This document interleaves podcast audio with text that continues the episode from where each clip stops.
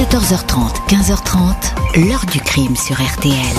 Jean-Alphonse Richard. L'une des plus vastes enquêtes policières jamais lancées en Allemagne. Il s'agit d'une série de meurtres inexpliqués. Seule une trace ADN fait figure d'indice, une empreinte génétique qui est celle d'une femme, mais une femme qui reste toujours introuvable. Bonjour. 16 ans passés à traquer une tueuse en série. En Allemagne, en Autriche, en France, dont la signature ADN apparaît sur 32 scènes de crime. Sept meurtres, des dizaines de cambriolages et de braquages. Une mystérieuse femme que personne n'aperçoit ou alors de manière tellement furtive qu'il est impossible de dire à quoi elle ressemble. On va donc la surnommer le fantôme d'Eilbronn, la ville du Bad-Württemberg où cette criminelle insaisissable semble revenir entre deux forfaits. Les enquêteurs allemands et leurs collègues européens vont s'arracher les cheveux pour retrouver cette femme mystère, effectuer des milliers de tests génétiques, interroger des centaines de personnes, on la suit à la trace sans jamais pouvoir l'attraper. Le journal Bild écrit qu'il s'agit de la plus grande énigme criminelle de l'histoire. La police va finalement mettre un nom et un visage sur la suspecte, mais pas ce qu'on imaginait. Qui est donc cette criminelle? Par quel tour de passe-passe était-elle invisible? Question posée aujourd'hui à nos invités. 14h30, 15h30. L'heure du crime sur RTL. Aujourd'hui, dans l'heure du crime, une enquête unique et exceptionnelle à la recherche du fantôme d'Elbronn.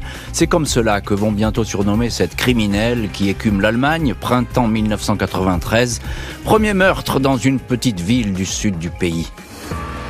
Mercredi 26 mai 1993, les policiers du commissariat d'Idar Oberstein s'affairent dans un appartement de cette commune paisible de Rhénanie-Palatina, connue pour ses collines verdoyantes et son château troglodyte.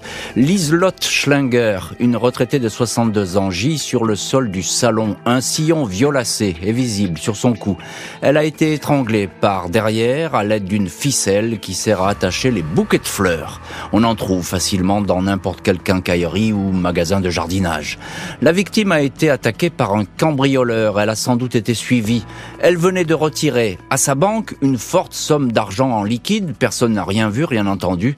La porte n'a pas été forcée. Détail important, le chien de la retraitée, un Yorkshire Terrier, n'a pas aboyé. Liselotte Schlinger a peut-être ouvert à une personne qu'elle connaissait.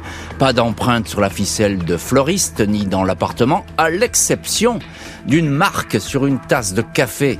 L'analyse ADN, à l'époque une technique novatrice, indique que cette trace génétique est celle d'une femme. Au commissariat, l'enquête s'enlise. L'inspecteur principal Klaus Appel va entendre en priorité les proches de la victime, ses amis, puis toute une série de et de toxicomanes, sans résultat. 26 mars 2001, 8 ans après le meurtre de Liselotte Schlinger, Fribourg en Brisgau, une voisine découvre le corps sans vie de Joseph Walzenbach, un brocanteur de 61 ans dans la cuisine de sa petite maison à Colombage. Il ne fermait jamais sa porte à clé. Il baigne dans une mare de sang. Il a été roué de coups. On lui a cogné le crâne avec une matraque, puis il a été étranglé avec un fil de fer. Toutes les pièces sont sans dessus dessous. De l'argent caché dans un meuble a disparu. Pas d'empreinte, à l'exception d'une trace sur le tiroir de la cuisine. Le laboratoire est formel. C'est le même ADN féminin qui avait été détecté à Ida Oberstein, à 500 km de là. La brigade criminelle de Fribourg est alors persuadée que la tueuse est de retour. Peut-être avait-elle quitté l'Allemagne pendant toutes ces années, ou peut-être avait-elle entre-temps changé de vie, une famille, des enfants.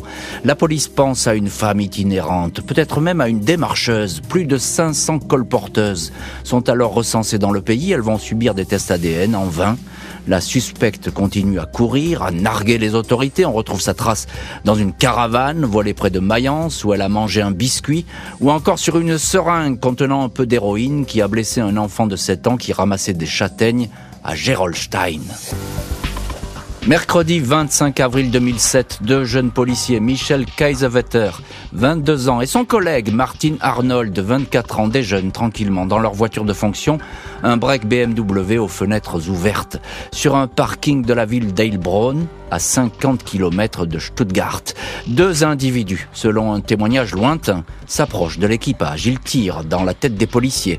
Michel Kaisvetter est tué sur le coup. Martin Arnold est transporté entre la vie et la mort à l'hôpital. Les meurtriers s'emparent des armes et des menottes de leurs victimes.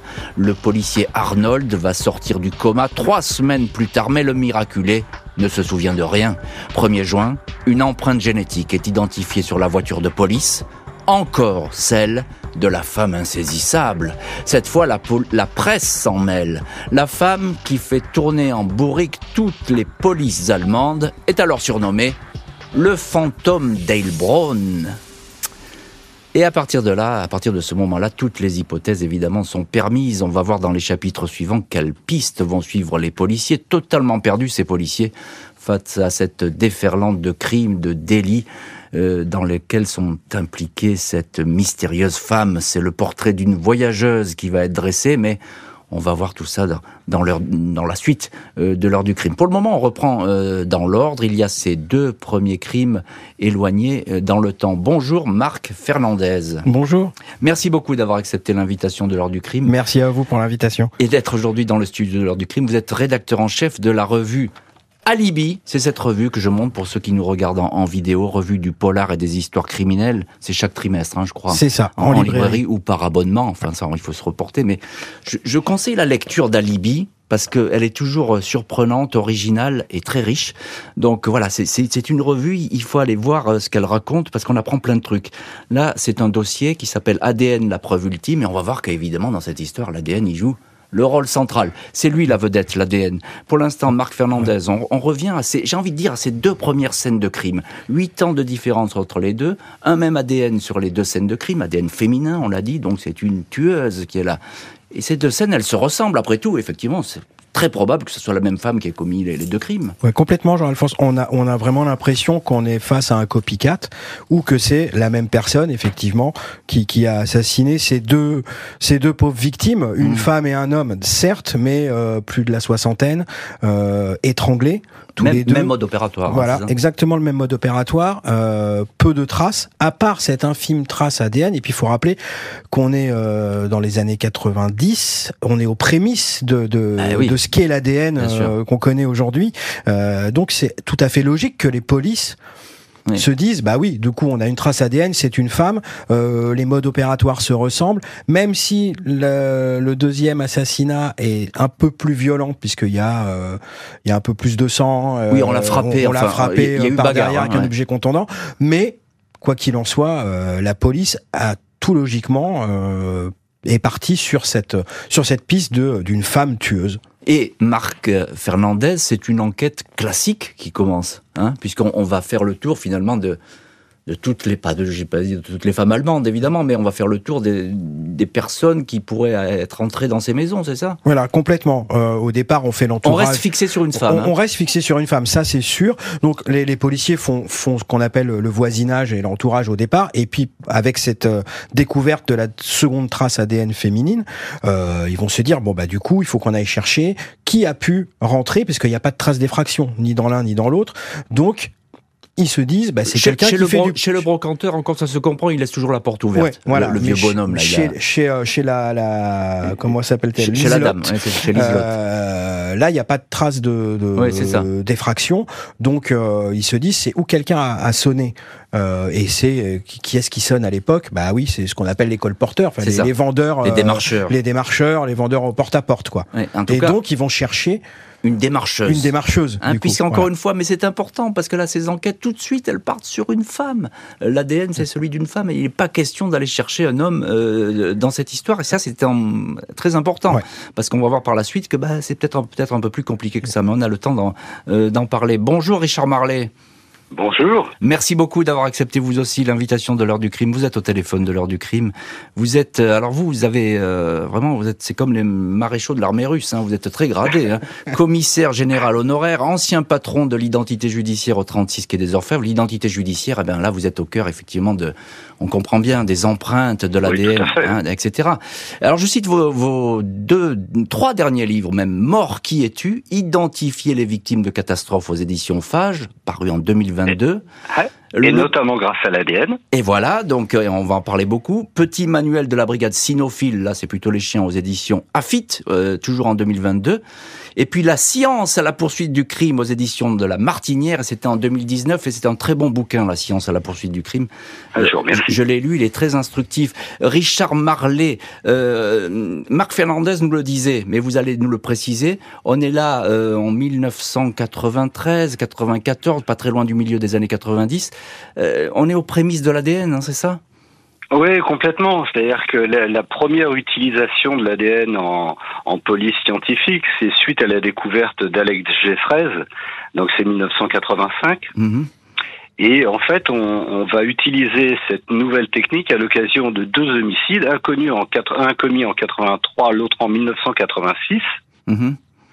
En fait, sur la deuxième affaire, on a un suspect qui s'appelle euh, Richard Buckland qui reconnaît le deuxième homicide et puis donc la police va avoir affaire, euh, va s'occuper d'ADN mmh. et Alex Jeffreys va démontrer non seulement que Richard Buckland est innocent des deux affaires, mais surtout que ces deux affaires sont liées. D'accord. Alors là, effectivement, on est au, on est au début. Hein, L'ADN, ça, ça, ça, débute. Euh, Richard Marley, il n'y a pas de fichier en Allemagne à cette époque?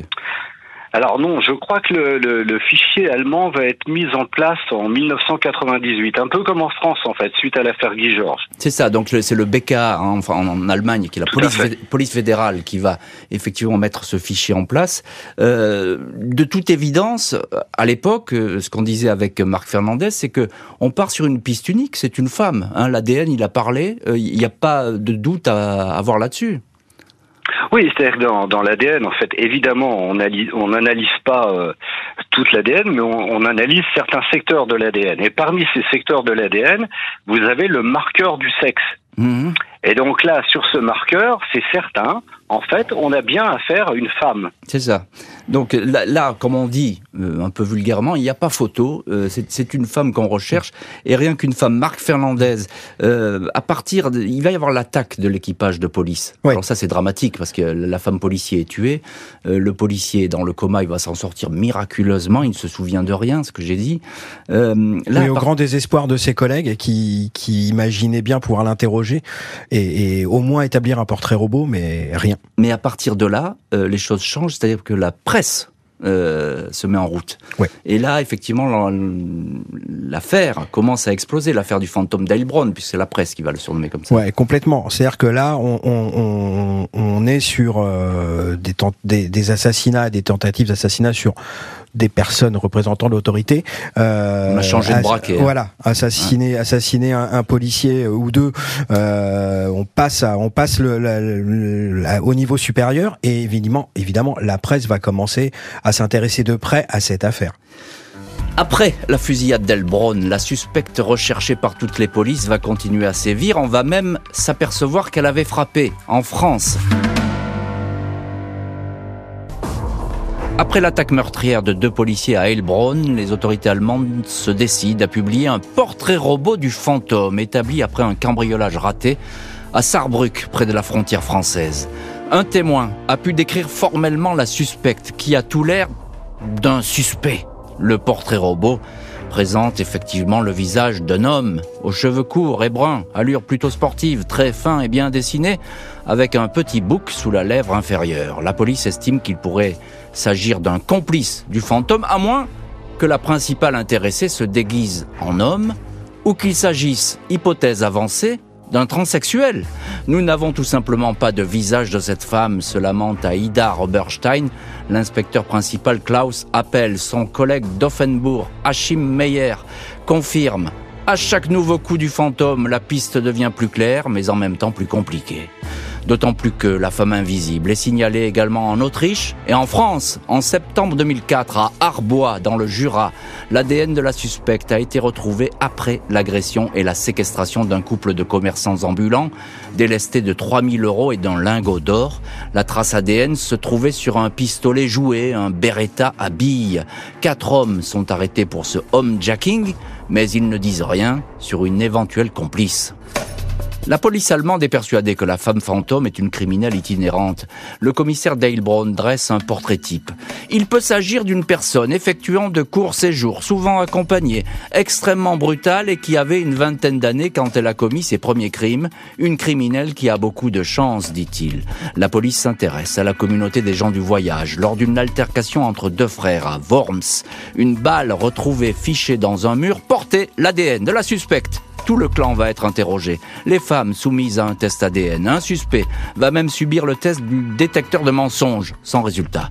Pas moins de 3700 pistes envisagées. La femme est désignée sous l'acronyme UWP, ce qui signifie personne inconnue de sexe féminin. Une récompense de 100 000 euros est offerte à celui ou celle qui permettra de l'arrêter. Février 2008, rien n'arrête le fantôme de Heilbronn. Trois Géorgiens qui sont dans le commerce de voitures d'occasion sont retrouvés exécutés dans leur véhicule jeté au fond d'un canal près d'Eppenheim. Deux ont été tués d'une balle dans la tête, le troisième a été étranglé. La fameuse trace ADN est présente. Suivent une tentative de cambriolage et l'agression d'une retraitée. Le 26 octobre 2008, la tueuse est de retour à Heilbronn, nouvelle qui suscite l'inquiétude des autorités et même de la population. Cette fois, c'est une aide-soignante de 45 ans qui est retrouvée morte, à demi immergée dans une mare en pleine forêt. L'ADN de la femme sans visage est présent. Franz Huber, chef du groupe spécial chargé de traquer la criminelle, avoue être déboussolé par la trajectoire de la suspecte. Elle a eu de la chance, mais cela ne durera pas. Je suis sûr à 100% que nous la trouverons. Reste à savoir quand. Reste à savoir quand, eh bien nous allons bientôt le savoir, mais ce sera dans le chapitre suivant de l'heure du crime, car la police allemande, mais également leurs collègues, autrichiens, français, tout ce monde doit procéder à des vérifications qui vont porter leurs fruits. Mais ne soyez pas trop pressés, on va vous retrouver dans le chapitre suivant de l'heure du crime et tout vous dire. On l'a dit, le déclic, c'est la mort tragique d'une policière à Elbron et à ce moment-là, toutes les hypothèses sont permises. Richard Marley, commissaire général honoraire, ancien patron de l'identité judiciaire au prestigieux 36 quai des Orfèvres. On vous retrouve dans cette heure du crime. Je disais, toutes les hypothèses sont permises, une femme qui s'habillerait en homme, et on parle même d'un transsexuel. Comment est-ce que ça pourrait être possible, cette histoire avec l'ADN alors en fait, je pense que ce qui caractérise euh, toute cette affaire, hein, c'est euh, ce qui peut arriver de temps en temps. En fait, c'est l'effet tunnel, c'est-à-dire que l'ADN donne une indication. Mhm. Euh, c'est une femme.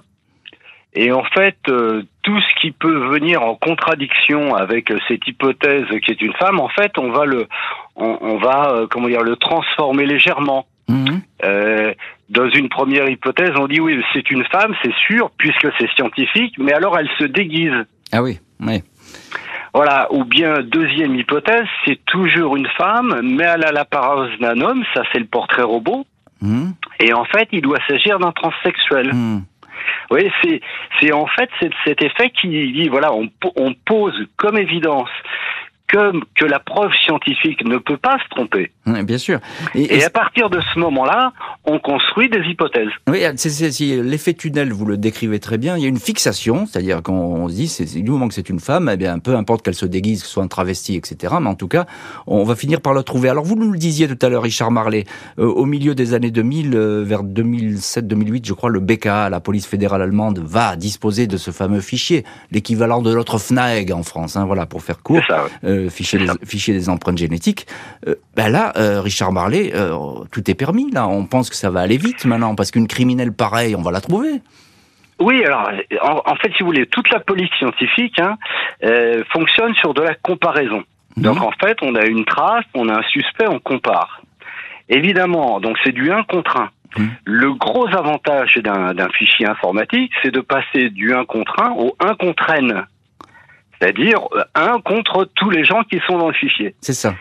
Sauf que là, donc, et, évidemment, plus ce fichier est important, plus on a de chances d'identifier les traces. Hmm. Sauf que là, en fait, on envoie bien la trace en comparaison, mais il n'y a pas de match. Et oui, c'est ça. Elle correspond à rien cette trace, c'est ça. Elle correspond à rien. Donc en fait, si vous voulez, quand on est, mais c'est pas la première fois que ça arrive.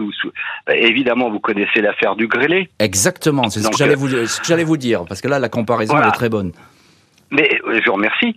Mais en, fait, voilà, donc on, ça ne matche pas. Donc en fait, qu'est-ce qu'on fait? Eh ben, on va se livrer à des prélèvements de masse. Mmh. Donc en fait, là, on a une population qui est désignée, on en a parlé tout à l'heure, hein, les femmes, les colporteuses, très vite, ça, on va tourner autour des, des populations roms, mmh. tziganes, et en fait, on va cibler ces populations pour faire des prélèvements de masse et comparer. Mais à chaque fois, c'est négatif. Et à chaque fois, c'est négatif, et à chaque fois, on retrouve pas ce fantôme d'Heilbronn qui porte alors bien son nom, parce qu'effectivement, il est totalement insaisissable. Marc Fernandez, journaliste et rédacteur en chef de la revue Alibi, qui euh, consacre dans votre dernier numéro ADN la preuve ultime, un dossier, et vous parlez notamment de cette affaire d'Heilbronn. Euh, euh, il le disait, Richard Marley, les gens du voyage, ils sont dans le collimateur à un moment donné de la police allemande. Et, et, ça va aller très loin d'ailleurs. Hein. On, on, va finir par leur faire même des excuses à un moment donné. Oui, bah oui, parce que il euh, y, a, y, a, sur une sur une affaire où on retrouve effectivement la trace dont vous parliez tout à l'heure euh, sur la balle. Euh, une espèce de, de bagarre entre deux frères. Une espèce de bagarre, voilà, entre gens du voyage, comme on dit. Euh, et là, du coup, les policiers, bah, en fait, ils vont convoquer tout le monde, tout le camp, euh, et ils vont mettre les femmes à part et ils vont ils vont faire des prélèvements ADN.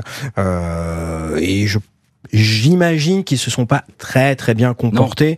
Euh, pour eux, c'était absolument certain que euh, la tueuse était parmi ces femmes-là. Euh, et du coup, ils se sont tellement mal comportés qu'ils ont été obligés à la fin quand il y a eu le dénouement de cette affaire, mais je ne dirai rien. Euh, c'est interdit. C'est interdit. Vous me l'avez interdit. Euh, et quand, quand, il y a eu le dénouement de l'affaire, euh, oui, les autorités allemandes se sont senties obligées de présenter des excuses à ces gens-là. Officielles, excuses officielles, ce qui est rare. Hein. Effectivement, ils ont, ils, ont dit, on est allé beaucoup trop loin dans cette histoire, parce qu'il y a eu quelqu'un qui était au détecteur de mensonges, et apparemment c'était un peu plus que le détecteur de mensonges. Donc, voilà. On, on, on, était vraiment pas très très loin de la bavure, hein, comme on dit. oui, oui, il y a eu, il y a eu des, des, voilà. des interrogatoires plus que alors ça, c'est peut-être l'ADN qui rend fou, mais en tout cas, ça c'est ça s'est pas très bien passé à un moment donné. Alors, euh, Marc Fernandez, encore une question. Euh, il se peut euh, finalement que cette femme, si on la retrouve partout et aussi souvent, et sur des crimes d'ailleurs différents, il y a des homicides et puis il y a des cambriolages, il y a, il y a des tentatives de braquage, enfin, il y a plein de trucs. C'est tout un ensemble complètement disparate. Ça veut peut-être dire qu'elle est tout simplement complice après tout.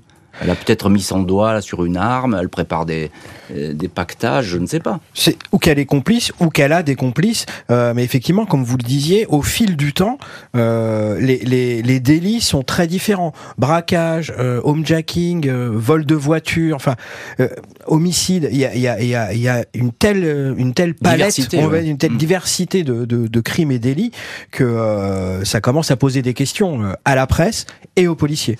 Richard Marlet, juste un un, petit mot euh, encore. Euh, dans cette affaire, j'ai lu trois. Euh, c'est, ce sont les chiffres du BKA, donc j'invente rien. 3700 pistes envisagées euh, pour, pour la, la, fameuse fantôme Brown. C'est beaucoup, 3700 pistes, non? Oui, c'est beaucoup, mais en fait, si vous voulez, si euh, évidemment, moi, mon point de référence, c'est la brigade criminelle de Paris. Hein. Mmh. Et en fait, si vous voulez, la brigade criminelle, en fait, euh, souvent on la décrit en disant voilà, elle fait un travail de fourmi et c'est un rouleau compresseur. Mmh. C'est-à-dire qu'en fait, tout est exploité. Sur euh, l'affaire de Guy Georges, par exemple, je me souviens très bien, vous savez, cette technique bien particulière de couper le soutien-gorge entre les deux bonnets. Ben, les gens de la brigade criminelle ont interrogé des infirmiers, des médecins, des pompiers, enfin voilà. Et donc, donc oui, effectivement, chaque, chaque, détail est exploité. Chaque, chaque détail est exploité et chaque piste compte, j'ai envie de dire. À force de se poser des questions, la police va trouver une explication et la clé du mystère.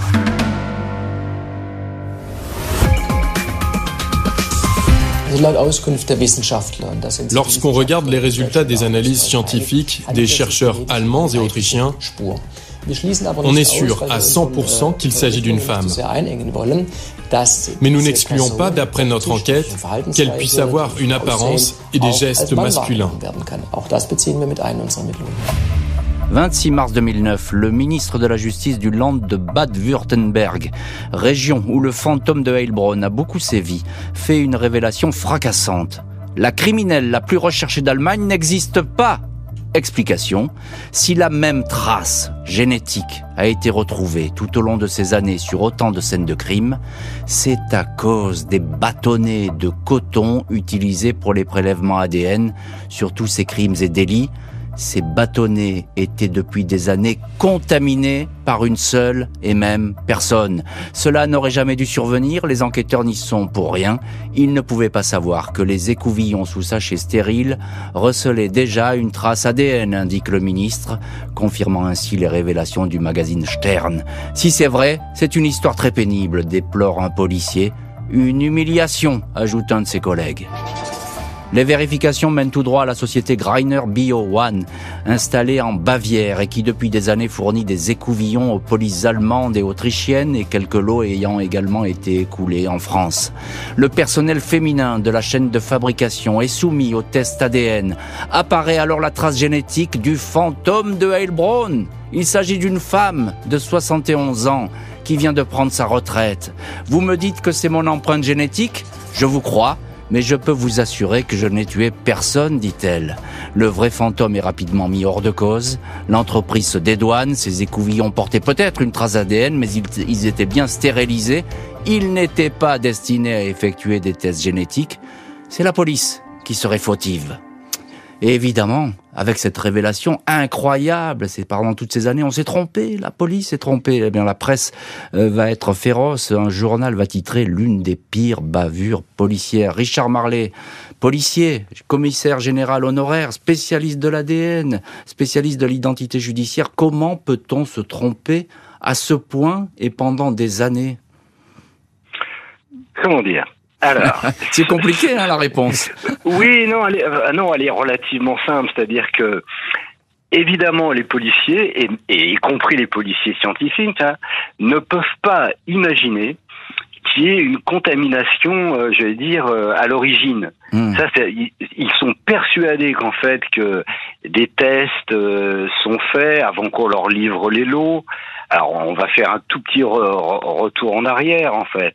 Depuis en fait les, euh, les, les fabricants de tous les matériels euh, de police technique et scientifique sont soumis à des normes ISO. Mhm. Les laboratoires de police scientifique sont soumis également à des normes ISO, non seulement les laboratoires, mais les personnels. Et on parle de normes ISO aussi pour les, les techniciens de scènes de crime qui interviennent sur les scènes de crime. Donc mmh. il y a eu un progrès considérable, mais on, évidemment, c'est pas pour dédouaner les policiers, du moins sur ce point-là. évidemment, ils ne peuvent pas penser que les matériels qu'on leur livre n'ont pas été testés à l'origine avant, avant de leur livrer. Il se trouve que l'entreprise va, va, dire oui, mais attendez, on vous fournit des écouvillons, mais en fait, ce sont pas des écouvillons qui sont tout à fait destinés à faire des prélèvements génétiques. Oui, c'est ce, que euh, ce que dit Greiner Bio One, hein, c'est l'entreprise. Hein.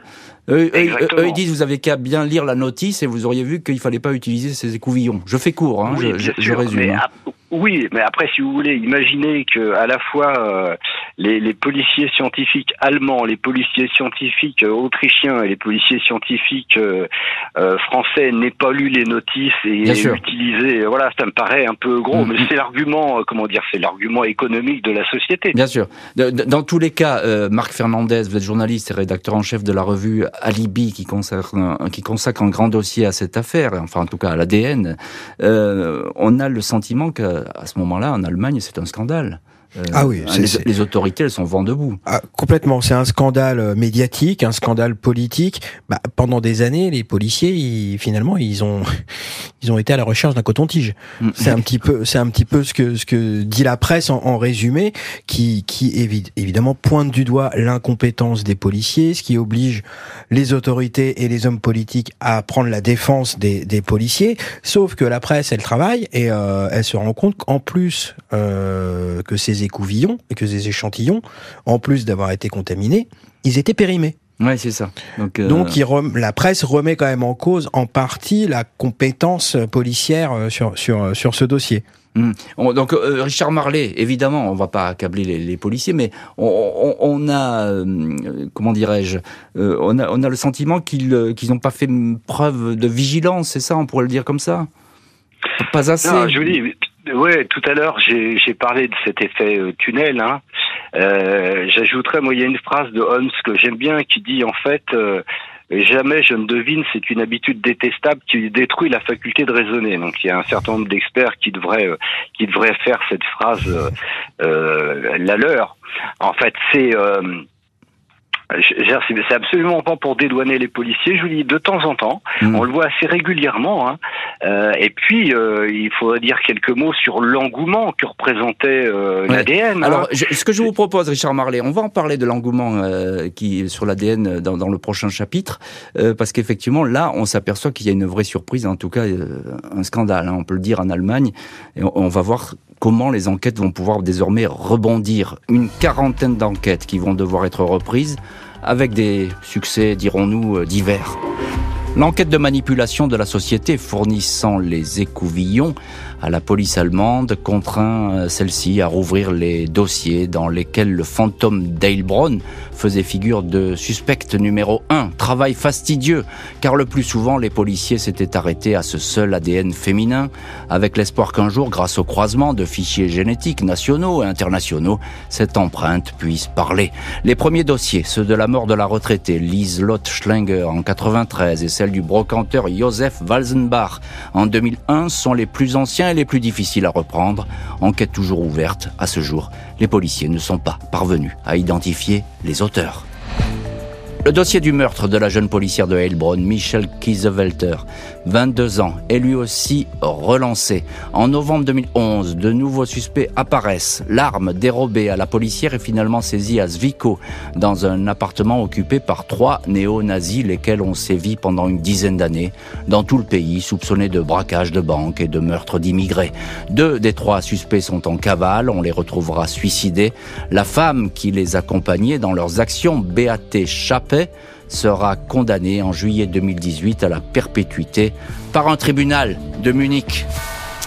Et évidemment, on s'aperçoit que pendant ces 16 années, on a perdu toutes les chances peut-être de pouvoir euh, trouver les, les, meurtriers ou bien les, voleurs. On pensait que c'était le fantôme qui sévissait, cette femme euh, euh, qui laissait partout son empreinte. Eh bien non, ce n'est pas elle, puisqu'elle n'existe pas. Marc Fernandez, la police allemande va évidemment rouvrir tous ces dossiers hein, qui, ont été, qui avaient été mis entre parenthèses, qui étaient oubliés on va pas trouver grand chose. Hein. Il n'y a pas beaucoup d'élucidation. Final, hein. non, que de temps perdu. 16 ans euh, sur des sur une mauvaise piste. Et euh, heureusement, il y a quelques bonnes nouvelles quand même. Vous l'évoquiez, euh, euh l'assassinat de la de, la, policière, Qui fait beaucoup de bruit. Voilà, ça avait.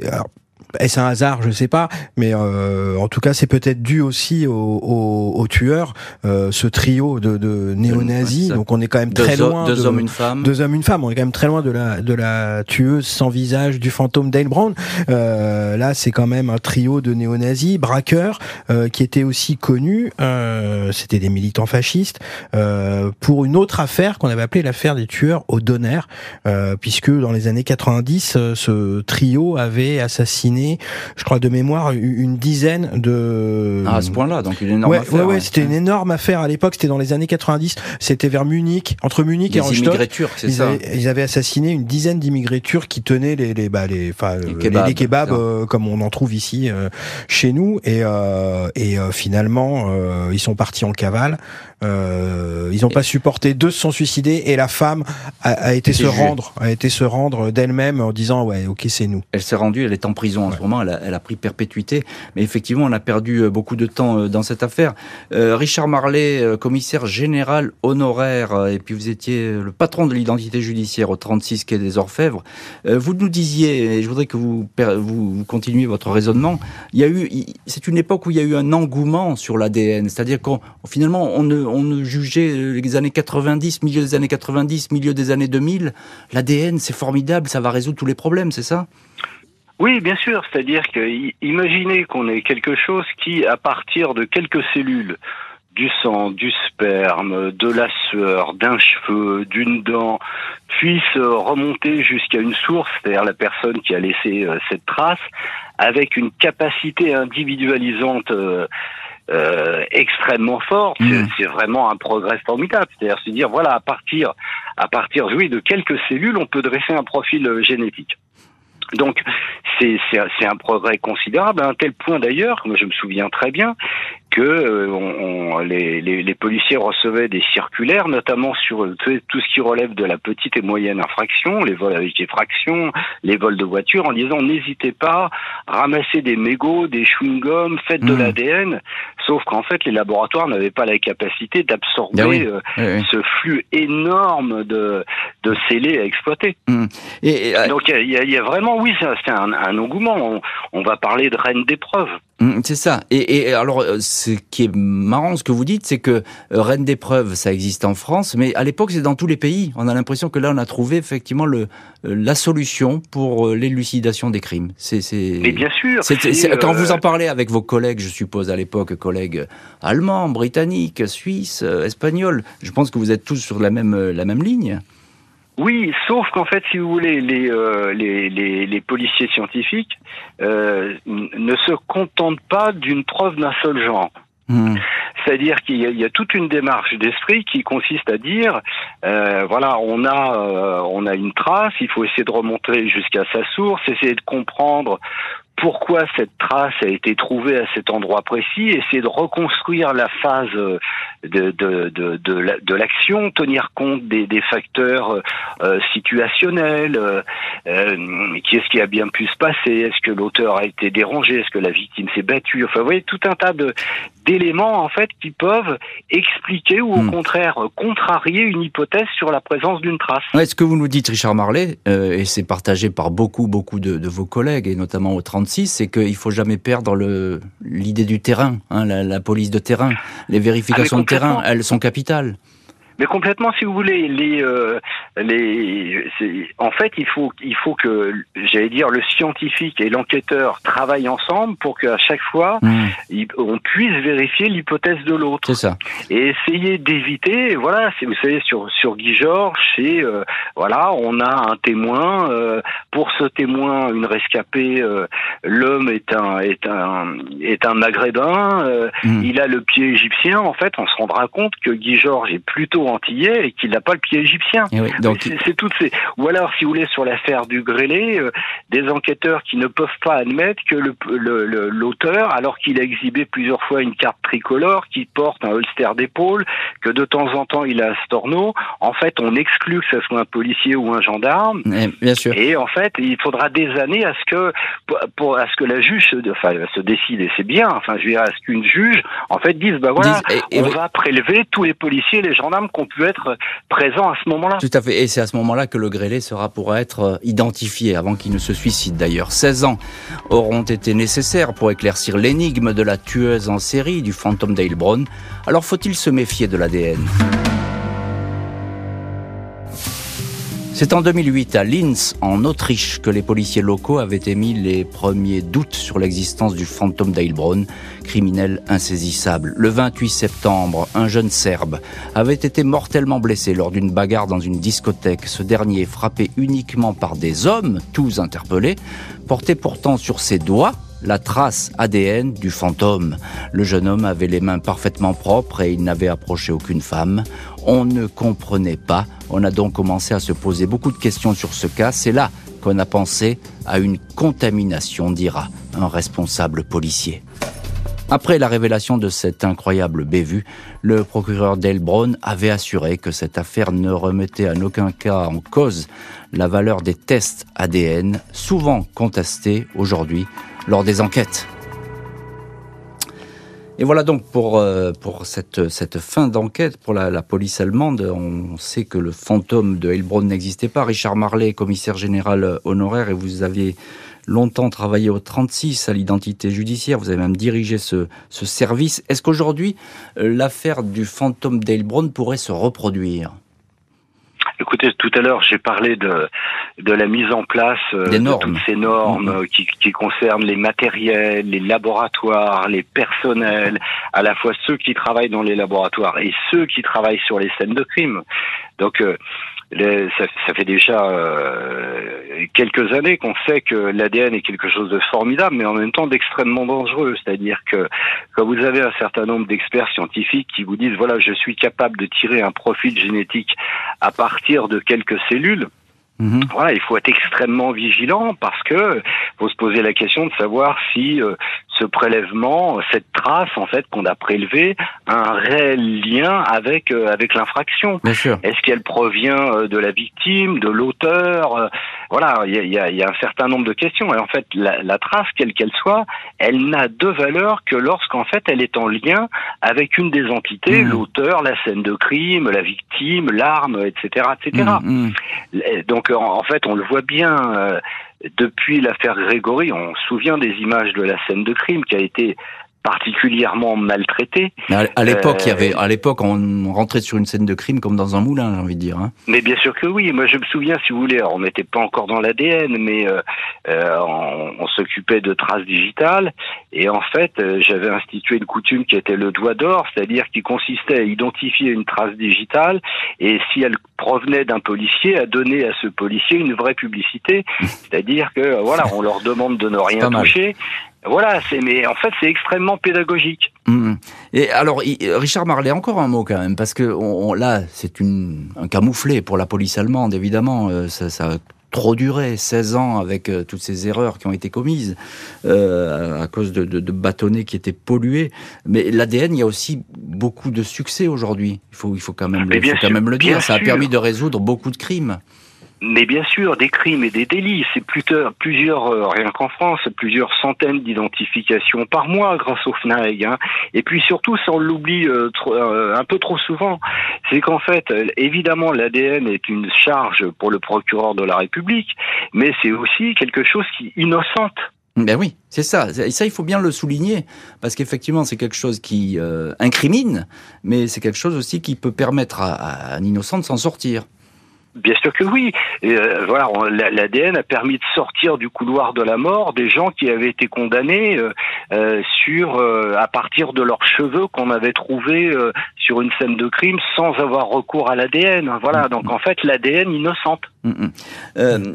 Marc Fernandez, dans votre revue Alibi, le titre, le gros titre dans ce numéro, c'est ADN, la preuve ultime, mais avec un gros point d'interrogation. Ouais. Pourquoi? Parce que bah, parce que finalement, bah, comme l'a si bien dit Richard Marley, c'est pas forcément la preuve ultime. Elle participe à la résolution de, de, de l'enquête, mais euh, comme vous le disiez, faut pas oublier le terrain, faut pas oublier le travail habituel euh, d'interrogatoire, de, de, de, recherche. il faut pas. C'est aux États-Unis. Aux États-Unis, ils ont beaucoup, beaucoup d'enquêteurs. Dès qu'il y a une trace ADN, c'est terminé. C'est à charge. alors heureusement, comme vous l'avez dit aussi, il y a un certain nombre de d'affaires qui, qui ont pu connaître une fin heureuse. il y a des associations, notamment Innocence Project aux États-Unis, qui permet d'innocenter des gens grâce, euh, grâce en partie euh, à l'ADN.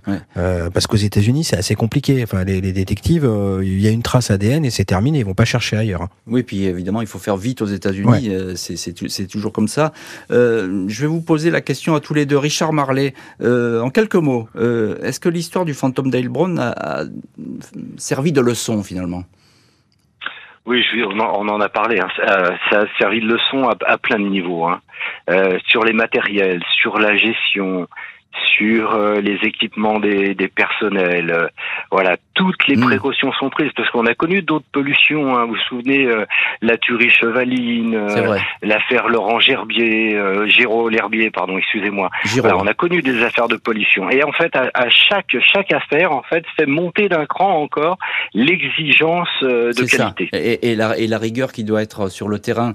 Marc Fernandez, je vous pose la même question. Est-ce que ça a servi de leçon Je pense que oui. Aujourd'hui, ça, ça ça, pourrait plus avoir lieu dans, dans, dans ces, dans ces proportions. Dans ces dimensions, c'est ça. c'est complètement. Il faut oublier que c'était le, départ, c'était le début des années 90. Aujourd'hui, ça a évolué quand même. On n'avait pas les mêmes réflexes certainement. Merci beaucoup Marc Fernandez et Richard Marlet d'avoir été aujourd'hui les invités de l'heure du crime. Merci à l'équipe de l'émission, Justine Vignot, Marie Bossard à la préparation, Boris Pirédu était à la réalisation. L'heure du crime, présenté par Jean-Alphonse Richard sur RTL.